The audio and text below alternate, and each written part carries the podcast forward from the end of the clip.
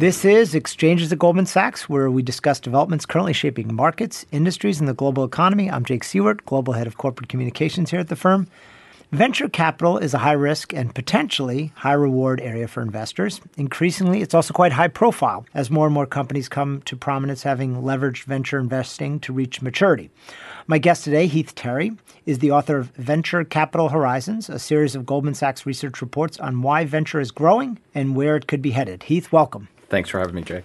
So, why do we need to pay attention to what venture firms are doing with their investment dollars? Aren't many of these concepts still pretty far from having a significant impact? I think there's really three reasons that you have to pay attention to this now. One, the companies themselves that are venture backed are getting bigger and more important. Things like Uber and Airbnb and Palantir, not just in technology, but beyond that, you're seeing companies in consumer and healthcare that are getting bigger and so thus having a bigger impact on the economy, bigger impact on investors. The second reason is you're seeing public market investors becoming increasingly invested in private companies through venture. If you're invested in a mutual fund, it might be a large cap blue chip mutual fund, but there's a very good chance that they actually have money in private companies, like some of the ones that I just named, and are increasingly investing in that. And then the third is because you're seeing corporates themselves really start to invest in this every major corporation has a venture capital arm of some sort or another because investing in these companies gives them exposure to new technologies, new business models, and potentially financial returns. Including Goldman Sachs. Including Goldman Sachs. So, on the subject of corporate venture capital, how are firms using VC to forward some of their strategic goals? Or is it just a way to get familiar with the innovation in the space? So, it's a little bit of both. Certainly, it's a way to keep your eye on companies that are either innovating in the category that you're in, could potentially become a competitor, or maybe even an acquisition target longer term. It's a way to maintain a level of intelligence about what important startups or founders are doing in a given category. And when you've got the kind of capital sitting on corporate balance sheets that you do right now, the bar for making that kind of investment is a lot lower. If your alternative is putting money into treasuries, the bar for making an investment into a venture firm is pretty low. And so, in addition to the financial returns that you get out of that, you also get access to talent. You also get access to new technologies and business models. And you get a hedge to make sure that, to the extent that that company is going to be acquired, it's not your big public competitor that's acquiring it, at least not without you knowing about it. What impact has the low interest rate environment had on funds that are seeking to attract capital and on private companies that are looking for investors? One of the biggest impacts of the low interest rate environment has been a reduction in volatility and a dramatic increase in correlation of assets. Venture capital is still a place where you've got relatively low correlation. The things that win really win, and the things that don't go to zero. And so, if you're so, looking for alpha, if you're looking for alpha, this is a place to find it. And it's increasingly a place that can absorb a lot of capital. There's a lot of excess capital sitting out there in funds, in family offices that need a place to go. And to the extent that you've got companies in this space that need investment capital that are growing to 50, 60, 70 billion dollars in value, this is a place that you can put it beyond just the market where you know you're going to get market returns or you're getting very highly correlated returns right now and try and offset some of that correlation and try and deliver some alpha. What impact does the growing size and scope of venture capital that you detail in this report as an asset class really what impact does that have on the startup environment? Or put another way, are there more unicorns today because there's a lot of money out there or is there a lot of money out there because there are a lot of unicorns? We get into this cycle, right? Those two things end up feeding on each other, at least have been for a while now. Companies are choosing to stay private longer, and they're choosing to stay private longer for a variety of reasons that we can get into a little bit later. But ultimately, if they're staying private longer, that means their valuations are getting higher. That means more capital is needed to fund them, to cash out earlier investors, to compensate employees. And so as those companies get bigger, they're drawing more capital in. And at least so far, the returns have been enough for investors to want to continue to feed into this. Back to that dispersion that I was talking about you seeing, everybody wants to be the guy who invested in the next big home run in venture capital. And to the extent that those things keep drawing more investors in, they're going to keep creating more companies and allowing those companies to grow bigger. More private companies are staying private for longer What are the main drivers behind that? That's one of the big debates in the venture capital community right now is when should companies be going public? Is this trend of staying private longer ultimately a good thing for the companies themselves? And you'll find venture capitalists, you'll find founders with very different views here. But it's happening for a variety of reasons. It's happening, one, because companies do have access to capital and they've got the ability to stay private longer. You know, to the extent that in the past you needed capital to pay your employees, you needed capital, you needed a liquidity event for your early investors investors are willing to stay private longer. There have been enough positive experiences behind companies that have stayed private long enough to really work out all the kinks, get the business model right, get to scale, not have to deal with the scrutiny of the public market, that they've been willing to stay private longer because it's sort of driven that as a better outcome. At the same time, there's a certain discipline that comes with being a public market. Bill Gurley at Benchmark refers to it as being on the field, actually playing the game as opposed to practicing all week. That scrutiny that comes with that, as well as the access to more investors, the access to equity as a form of M&A or a form of capital for growing the business becomes a lot more attractive. So, how does the venture mindset differ from that of an investor who's focused purely on public markets? Are there different factors or metrics that matter more for venture than the S&P 500, for example? The biggest thing for a venture investor is you have to completely change your mindset to one of going from avoiding mistakes, avoiding big losses, to focusing on saying yes you're going to make much more money. You're going to more than cover your losses if you get that one yes right.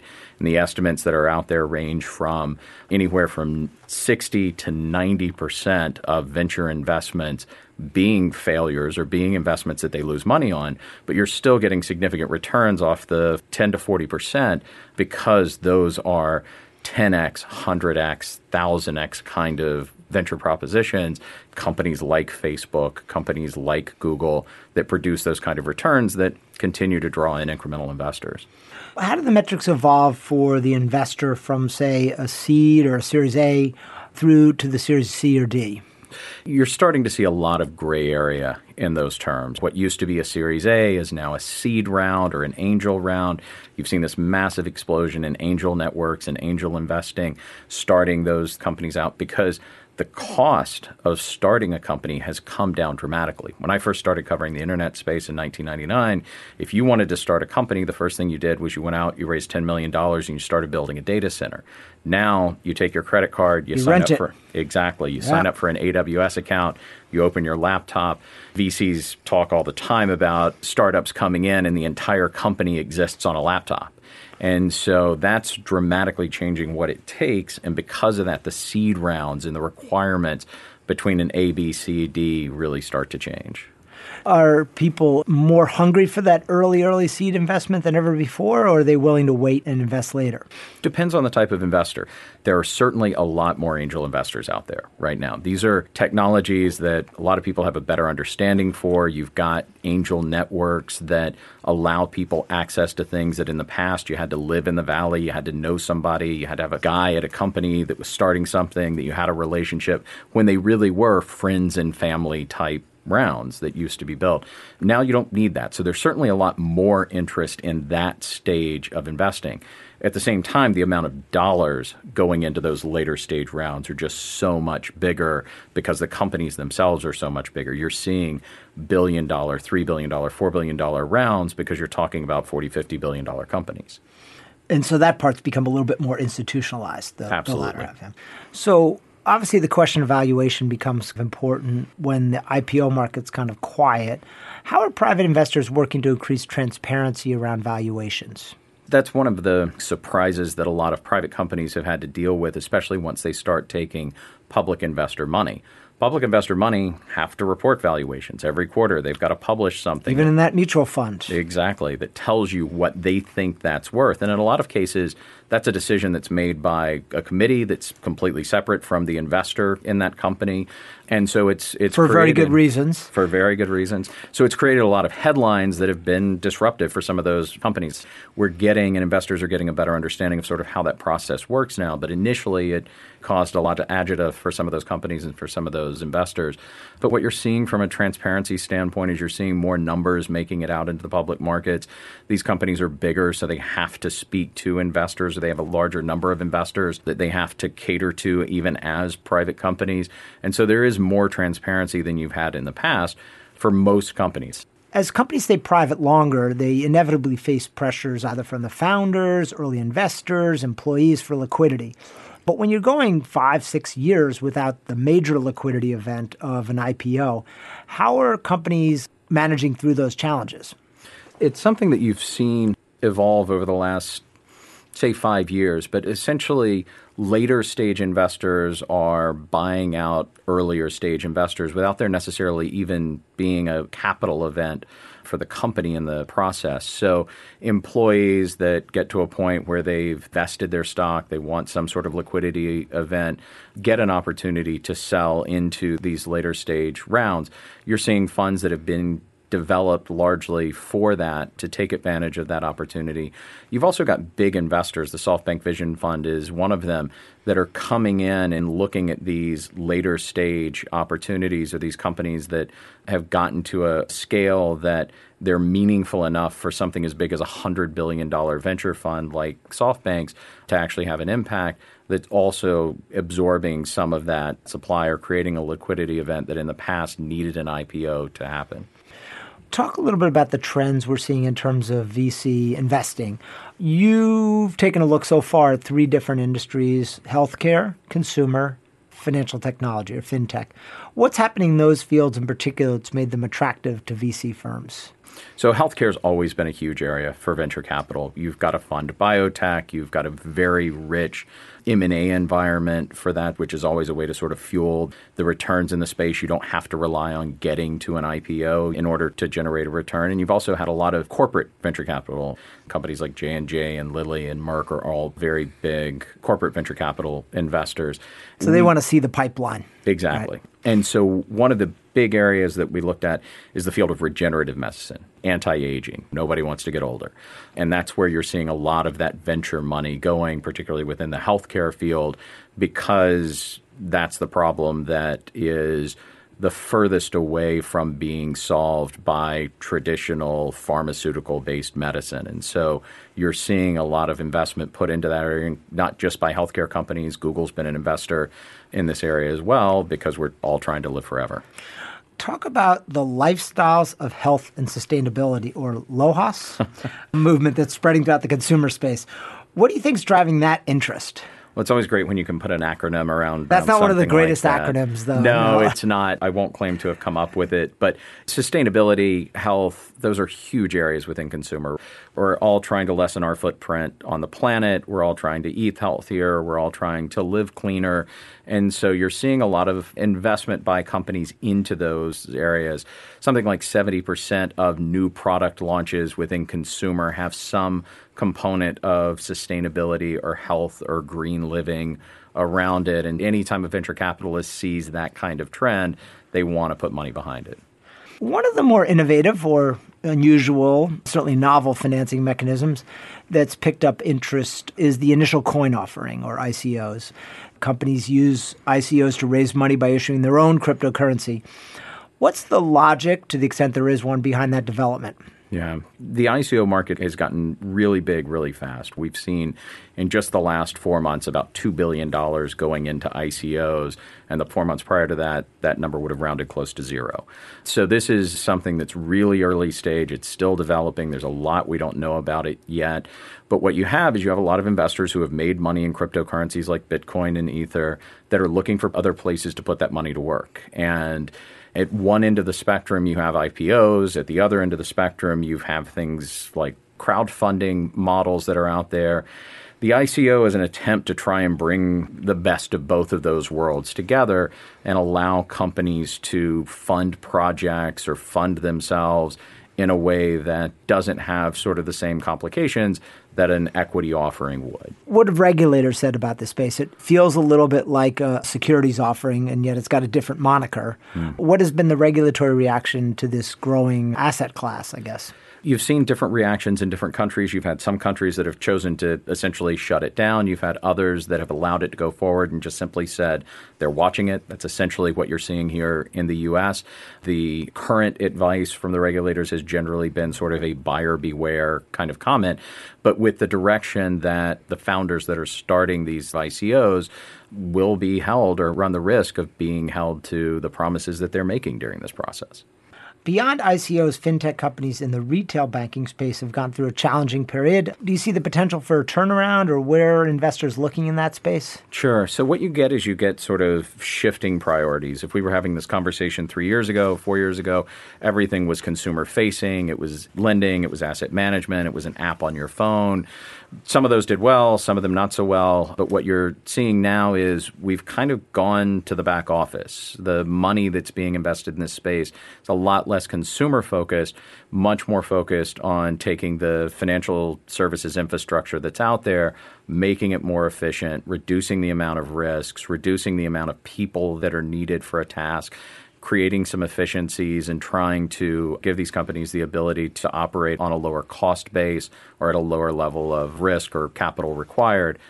That is where you see the financial technology priorities now. So rather than blowing up the incumbents, it's to help make the incumbents more efficient? That's the way we're heading right now, or at least that's certainly where the money's going. Okay, so outside the U.S., where's venture really taking off, and uh, what trends are driving that kind of activity offshore? The biggest area of development, obviously, is in Asia. We have seen Asia as a percentage of total venture capital go from 10% five years ago to over 40% as of the most recent quarter.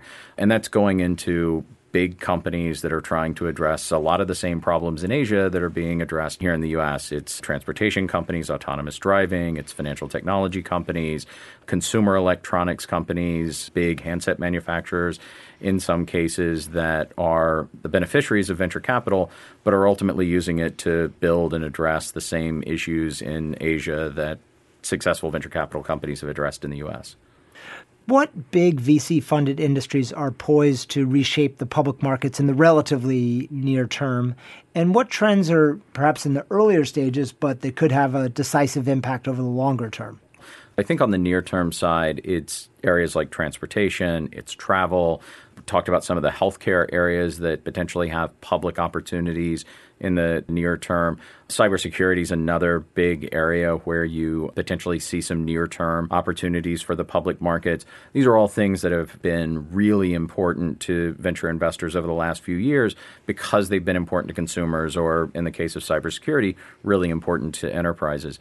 On the earlier stage side, artificial intelligence is by far the biggest area of focus there. But I'd also mention robotics as another related area where you're seeing a lot of investment and a lot of promise longer term. You're also seeing some real opportunities there in some of the earlier stage healthcare areas of focus, even though those are, you know, in a lot of cases related to AI and robotics. But you've had nearly a 500% increase in the amount of VC funding going into those fields. And we've simply never seen that much money, that much new company creation go into an area and not produce some big, meaningful companies longer term. All right. Heath, thanks for joining us today. Thanks, Jake. That's all for this episode of Exchanges at Goldman Sachs. I'm Jake Siewert. We hope you join us again next time.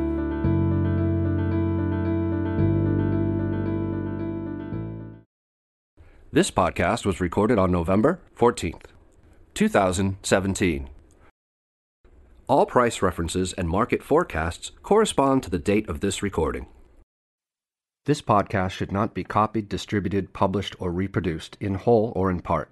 The information contained in this podcast does not constitute research or a recommendation from any Goldman Sachs entity to the listener. Neither Goldman Sachs nor any of its affiliates makes any representation or warranty as to the accuracy or completeness of the statements or any information contained in this podcast, and any liability therefore, including in respect of direct, indirect, or consequential loss or damage, is expressly disclaimed. The views expressed in this podcast are not necessarily those of Goldman Sachs, and Goldman Sachs is not providing any financial, economic, legal, accounting, or tax advice or recommendations in this podcast. In addition, the receipt of this podcast by any listener is not to be taken as constituting the giving of investment advice by Goldman Sachs to that listener, nor to constitute such person a client of any Goldman Sachs entity.